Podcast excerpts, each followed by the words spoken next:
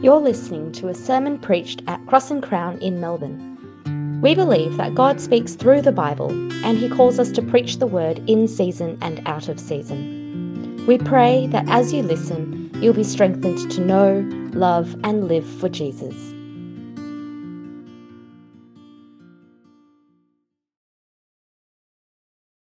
Uh, here at Cross and Crown, uh, we believe that the Bible is God's word to his people that means that when we read the Bible, we are hearing God speak. Uh, today's passage is 1 Peter 3, verse 8 to 22.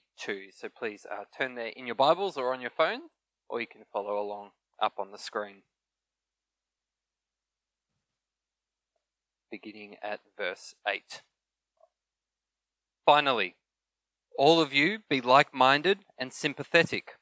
Love one another and be compassionate and humble, not paying back evil for evil or insult for insult, but on the contrary, giving a blessing, since you were called for this, so that you may inherit a blessing.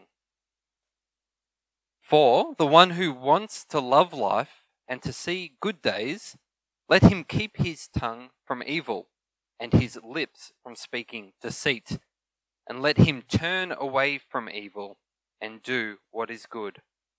Let him seek peace and pursue it, because the eyes of the Lord are on the righteous, and his ears are open to their prayer. But the face of the Lord is against those who do what is evil. Who then will harm you if you are devoted to what is good? But even if you should suffer for righteousness, you are blessed. Do not fear what they fear or be intimidated, but in your hearts regard Christ the Lord as holy, ready at any time to give a defense to anyone who asks you for a reason for the hope that is in you. Yet do this with gentleness and respect, keeping a clear conscience, so that when you are accused, those who disparage your good conduct in Christ will be put to shame. For it is better to suffer for doing good, if that should be God's will, than for doing evil. For Christ also suffered for sins once for all, the righteous for the unrighteous, that he might bring you to God. He was put to death in the flesh, but made alive by the Spirit, in which he also went and made proclamation to the spirits in prison, who in the past were disobedient when God patiently waited in the days of Noah while the ark was being prepared. In it, a few, that is, a people, were saved through water. Baptism, which corresponds to this, now saves you, not as the removal of dirt from the body, but the pledge of a good conscience toward God, through the resurrection of Jesus Christ, who has gone into heaven and is at the right hand of God with angels, authorities, and powers subject to him. Well, friends, it's good to see so many of us gathered here today on this really, really special uh, occasion. Uh, my name's Adam Ch'ng. I'm one of the pastors here at Cross and Crown. And um, if this is your first time here, maybe you're a friend or a family member uh, of one of our baptism or confirmation candidates, a really, really warm welcome to you. It's so good to have you all here. You know, even as Christians, sometimes we're not really clear about what baptism is all about. We know that it's something that Christians do. We know that it's something that the Lord Jesus tells us that we should do. But what does it actually mean? It seems a bit weird, doesn't it? If you've never seen this before, a few people kneeling down and someone pouring water over their head. It might remind you of the ALS Ice Bucket Challenge, but not quite like that. In fact, it may surprise you to realize that getting baptized, getting baptized is one of the most dangerous decisions you could ever make. I wonder if, for those of you who are baptized, you realize that. That getting baptized is one of the most dangerous decisions you will ever make. Or maybe without ever having realized it, it's one of the most dangerous decisions that you have ever made. Uh, a man called Nik, Nik Ripken writes about 38 Iranian Muslims who converted to Christianity. And as they were preparing for their baptism, they suddenly heard news. The pastor who was supposed to baptize them the next day had been kidnapped, tortured, and killed. Their enemies then asked them, Now that you know the cost, are you ready to follow Jesus through baptism and beyond? Now that you know the cost, are you ready to follow Jesus through baptism and beyond? They'd seen it in their Savior, the Lord Jesus. They'd seen their own pastor suffer and die for it. And now the threat was on them. If you get baptized, are you willing to meet the same fate? And not a single person walked away. Not a single person walked away. You see, friends, to choose baptism is to choose suffering. So, why then? Why in the world would Henry, Jody, and Natalie choose suffering? Why would Kelly confirm that suffering? If you're not a Christian, as you look around, you might wonder why would a room full of Christians, a world full of Christians, embrace a life of suffering? And in today's passage, the Apostle Peter offers us three reasons. Three reasons why choosing baptism, why choosing suffering is worth it all. Number one, we have a salvation greater than suffering. We have a salvation greater than suffering. If you've been following our series in 1 Peter, you'll remember that Peter is writing to a suffering church. These first century Christians are living as exiles in their world. It could be as citizens under a pagan empire, slaves under unbelieving masters, or wives married to non Christian husbands. Whatever their situation, these first century Christian exiles, they are facing persecution and pressure. And now, in chapter 3, verse 8, you just heard it before, Peter finally addresses, quote, all of you. You. Me. He addresses all of us. And he calls us not only to love one another, but he calls us to something far more radical than that. He calls us to bless not just each other. No, that would almost be too easy. He calls us to bless the very people who curse us. Just, just see, not paying back evil for evil or insult for insult, but instead, what are you to do? Give a blessing so that you might inherit a blessing. You see, back in chapter 1, Peter assured every Christian that God has blessed us with an inheritance. Do you remember what it is? Salvation from sin, deliverance from death. And because God has blessed us with such a great salvation, guess what? You four and all of us here can be a blessing to others, even to those who persecute us.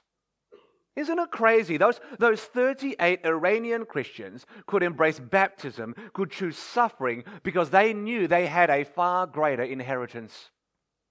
They had a salvation greater than their suffering. You know, all of us want to love life, don't we? Christian or not, who doesn't want to see good days? Endless road trips, travel to Korea or to Europe, a house by the sea that white picket fence, the happy and whole family, the comfortable retirement. We all long for that. We all work for that, and we're willing to even suffer for it in the short term, to endure those long hours at work, to take on time away from our family. Why? Also, that one day we might see good days. But I want you to see Peter's picture of a good life. No, I want you to see his picture of a far better life. He points back to Psalm 34 and he shows us that a good life is a life of peace with God. A life where God's eyes are on us, a life where God's ears are open to us. You see, a good life is salvation with God. A good life is a life with God. A good life is a life blessed by God. A good life is a one under God. A good life is a life where we're in right relationship with God. A life of sins forgiven, brokenness restored. A life, a relationship of blessing with our Creator. No, there's a picture of good days. There's a picture of a life truly worth loving. And Peter says, there's the picture of a life truly worth suffering for. Because we have a greater salvation. So to these Christian exiles, he writes, No, don't hit back. Don't speak back. No, verse 11, stand firm in doing what is good. No, you might suffer, but you can willingly and even joyfully choose to suffer for Jesus' sake because you know you're something far greater, something that makes every suffering in this world worth it all. And so it is for our four sisters and brother here today that in spite of the suffering that they are embracing, in spite of the suffering they are choosing in baptism, I want you guys to know you are receiving a far greater inheritance. You are getting something so much better than the worst evil this world could ever throw at you. You are getting salvation from sin and death. You are getting peace with God. You see, you can willingly and even joyfully choose to suffer for Jesus' sake because you have a salvation far greater. You've got to understand how great this is. It's a salvation that's, that makes it worth it to be rejected by our families, mocked by our friends, persecuted by our authorities. It's a blessing so great that not only are we willing to endure it, no, it's a blessing so great that we are even willing and driven to bless the very people who curse us. Henry, Jody, Kelly, Natalie, this day, as you're baptized or confirmed, you're not, don't just see this as embracing a life of suffering for Jesus, though it will come with it. No, you're, you're committing yourselves to doing good in your suffering. You're committing yourselves to not retaliate, but instead to extend the peace of God to this world, to be a blessing to this world, even to those who persecute you. For God has blessed you with something far greater that this world can never take away. And if you knew that, surely you'd want the world to have it as well. You have a salvation greater than the greatest suffering in this world. Secondly, we have a hope greater than fear a hope greater than fear. You know, if I were one of those 38 Iranian Christians, I would have been so afraid. In fact, you know, to be a bit pointed, I'm the pastor, I would have been dead, right? And isn't it terrifying to think that these people would want to kill me simply for being baptized? Simply all for choosing Jesus. You know, in 735 BC, the people of Judah faced a very similar situation. It was a situation in which they had every reason to be afraid. Just imagine, Assyria was the superpower of its day, and the pressure was on for Judah to submit to Assyrian rule. The fear was real, it was palpable. But in Isaiah 8, look at how the prophet implores them. He tells them in the face of the great power of Assyria, do not fear what they fear. Do not be terrified. You are to regard only the Lord of armies as holy. Only he should be feared. Only he should be held in awe. Guys, can you see what he's saying? Don't fear Assyria. Fear God. He is the Lord of armies, more powerful than the greatest superpower of your day. Regard him as holy, set him apart as the only one worthy of your fear. We've seen throughout this letter, haven't we, that when you fear God, you have nothing else to fear. Just imagine then, right? Fast forward 700 years from Isaiah's day. And the Christian exiles of Peter's day are facing a very similar fear. They're afraid not of Assyria, they're afraid of Rome, of Caesar. But look at what Peter writes in verse 14, 700 years after Isaiah. And I want you to see how he takes up Isaiah's words. Just notice. Do not fear them or be intimidated, but in your hearts regard Christ the Lord as holy. Can, can you see what Peter is saying? Can you see what he's doing with the prophet Isaiah's words? He's taking Isaiah's words to tell us if you want to know who the Lord of armies is, if you want to know who the greatest power of this world is, if you want to know who should be truly feared, truly revered, so that you fear nothing else in this world, Christ the Lord. Jesus is the Lord of armies. Jesus is more powerful than Assyria. Jesus is more powerful than Caesar. Jesus is more powerful than your parents who are set against you this day. Jesus is more powerful than your friend or relationships who would reject you for turning to the Lord Jesus. And if you set Jesus apart as the only one who should be feared, I want to tell each and every one of you here you don't need to be afraid anymore. You have nothing and no one else to fear. Not Assyria, not Rome, not your closest friend or your most beloved family, even those who would reject you on account of Jesus. No, we have a hope greater than any fear.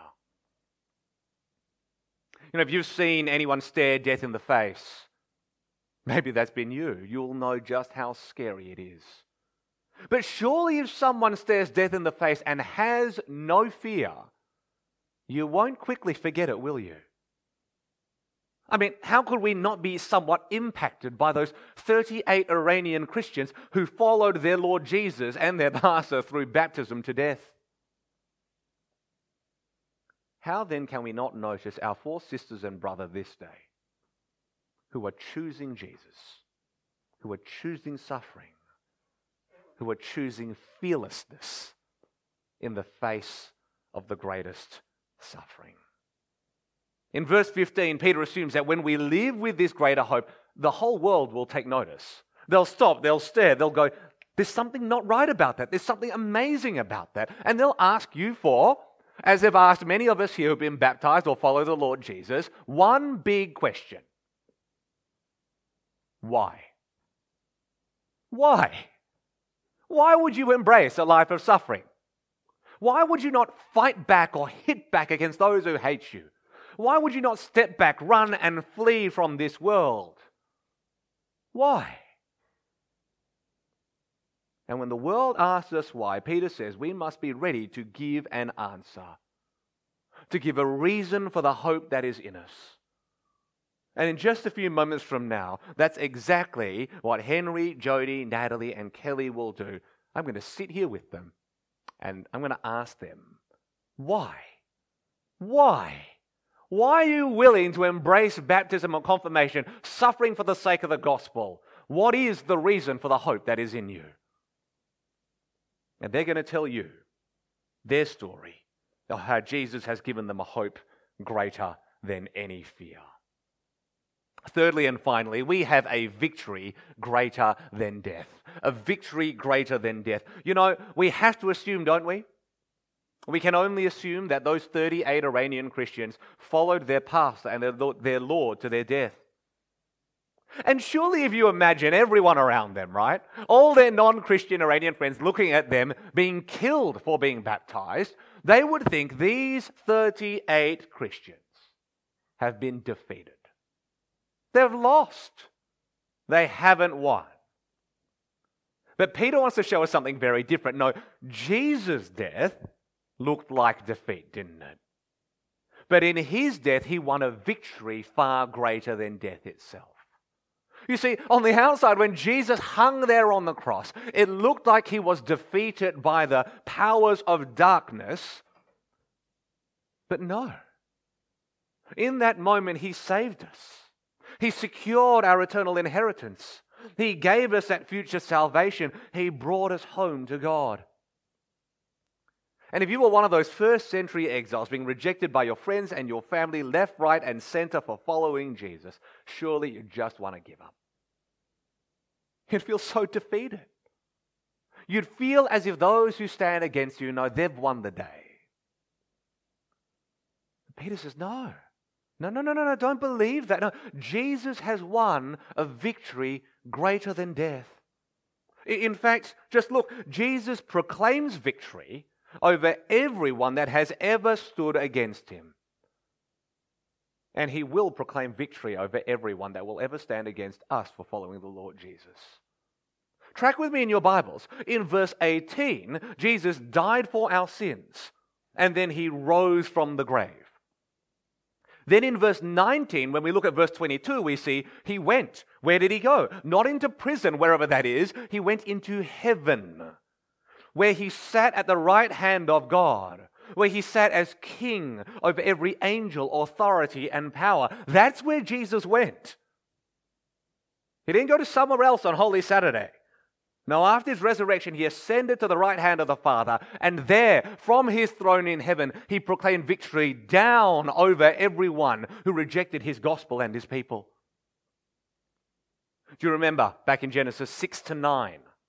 Noah built an ark to save humanity through the waters of judgment.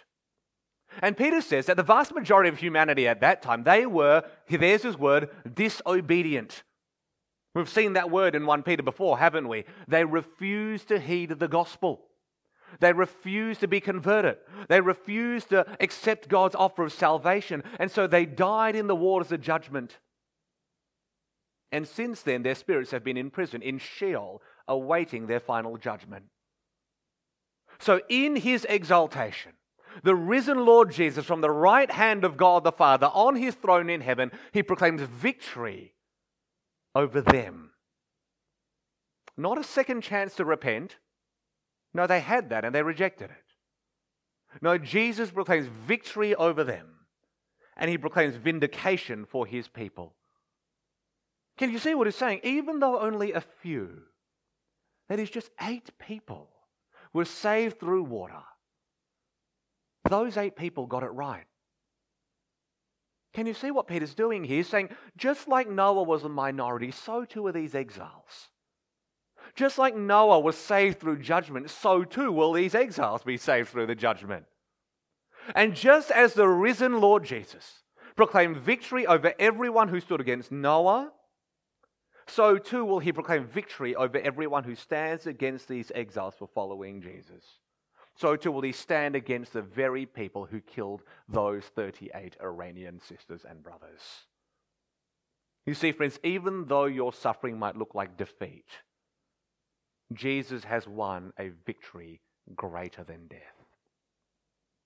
These four sisters and brother being baptized today, they might be, for all we know, the minority in their family or among their friends.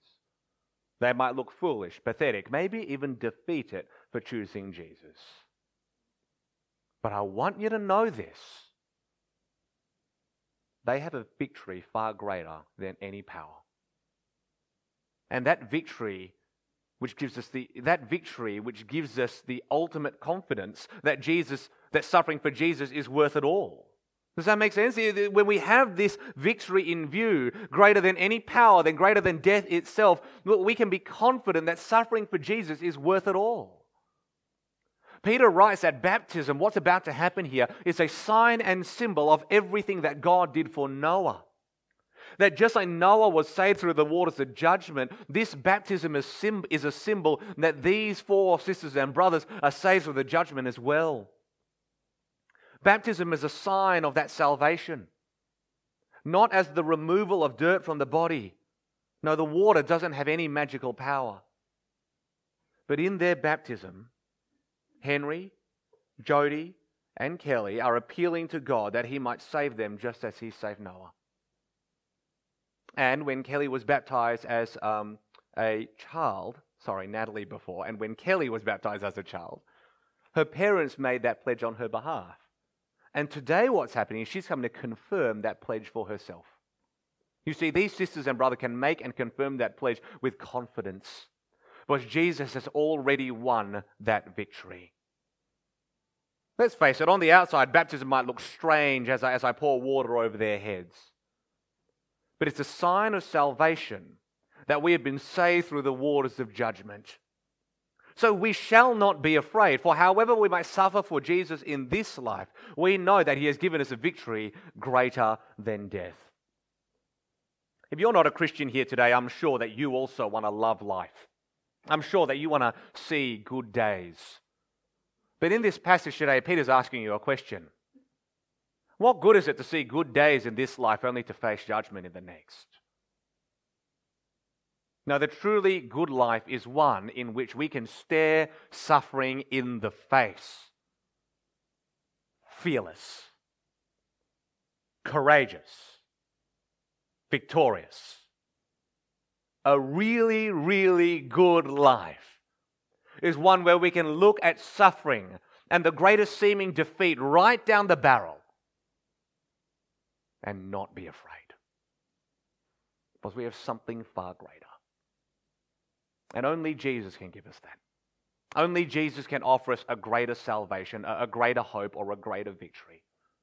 So if you're not a Christian, I want you to know that's why these guys are getting baptized and confirmed today. Because they want to give you, well, firstly, they want to own that for themselves. But secondly, they're about to share their stories because they want to give you a reason for the hope that is in them. Friends and family, if you're not a Christian, I hope you know this. That's what, what Jesus is, what they're celebrating in this moment is exactly what Jesus offers you today a life of courage, fearlessness, victory and salvation over sin and death. Will you accept it? Let me pray.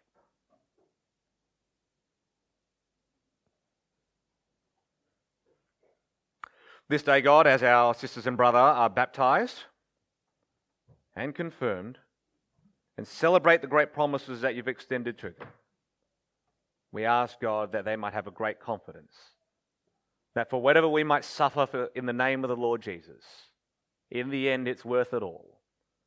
For our salvation that you've given us is greater than any suffering. Our hope dispels every fear. And in the Lord Jesus, you have secured and won a victory far greater than death itself. Amen.